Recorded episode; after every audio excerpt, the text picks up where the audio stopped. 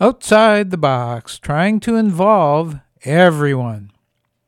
Today's topic is What is democracy? In the previous Outside the Box, I defined democracy simply as, quote, rule by the people, end quote. From two Greek words, demos, the people, and kratos, to rule or hold, or hold power. But who is the people? I think it should be inclusive of everyone, all genders and sexualities, skin colors, classes, abilities, ages, belief systems, citizen or not, no exceptions. Unfortunately, I don't think we have democracy now in this country, in its purest sense, and I don't think we ever will. But maybe, just maybe, it's an ideal to strive for. Democracy is self rule by each of us. It's good in theory, but really hard to carry out. It's an everyday organizing project to keep us moving closer to the democracy ideal, something we have to fight to maintain or to make better. It's collective, taking others' needs into consideration. That's hard to do without ask, asking them, so we have to ask. It's people working with each other as equals to make their own rules and policies. My ideal of democracy is that it should be direct, where everyone participates in decisions, not where we elect a few representatives to decide for us. It should be collective self rule by everyone. DIY, do it yourself. Thinking of democracy only as voting a couple of times a year for candidates to quote unquote represent the public makes it seem like a spectator sport. It shouldn't be. Democracy was recently the topic of a new film by Astra Taylor, appropriately entitled What is Democracy? The film goes back to ancient Greece, comparing the sortition, representatives chosen randomly, and public assemblies that made decisions then to governments today. People in Athens didn't know each other.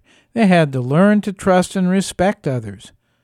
Women, slaves, and sometimes men without wealth weren't included then either. But we can make sure no one is left out now.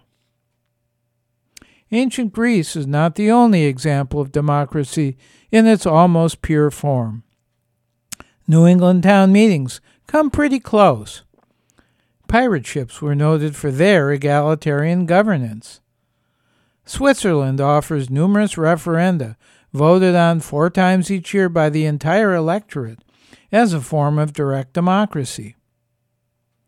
The Crow Nation and possibly other indigenous communities makes decisions through a general council of all members.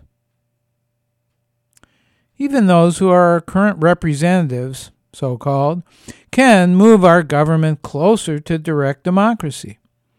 They can support policies that agree with the sentiments of the vast majority of their constituents, regardless of their own personal beliefs, as long as those policies don't harm politically powerless segments of the population. They can support initiatives that involve the public more actively in their own government, such as participatory budgeting. And they can transfer their power to all members of communities they're supposed to represent. Why do I think everyone should be involved in political and legal decisions, aka direct democracy? Taking civic responsibility should be everyone's duty. We have to reclaim our power from those few who have some of it now. Being an equal participant in decisions is crucial. It's about autonomy and each person's ability to have a say about whatever affects them. Whenever someone tells me, you have to do this thing, whether I'm excited about doing this thing or not, my hair stands on end. It feels like I just lost some of my personal power. If I, uh, if I can agree to be part of the decision to do this thing, then I can accept it with grace, if not willingness. What does democracy mean to you? Is it a goal, a process, or something else?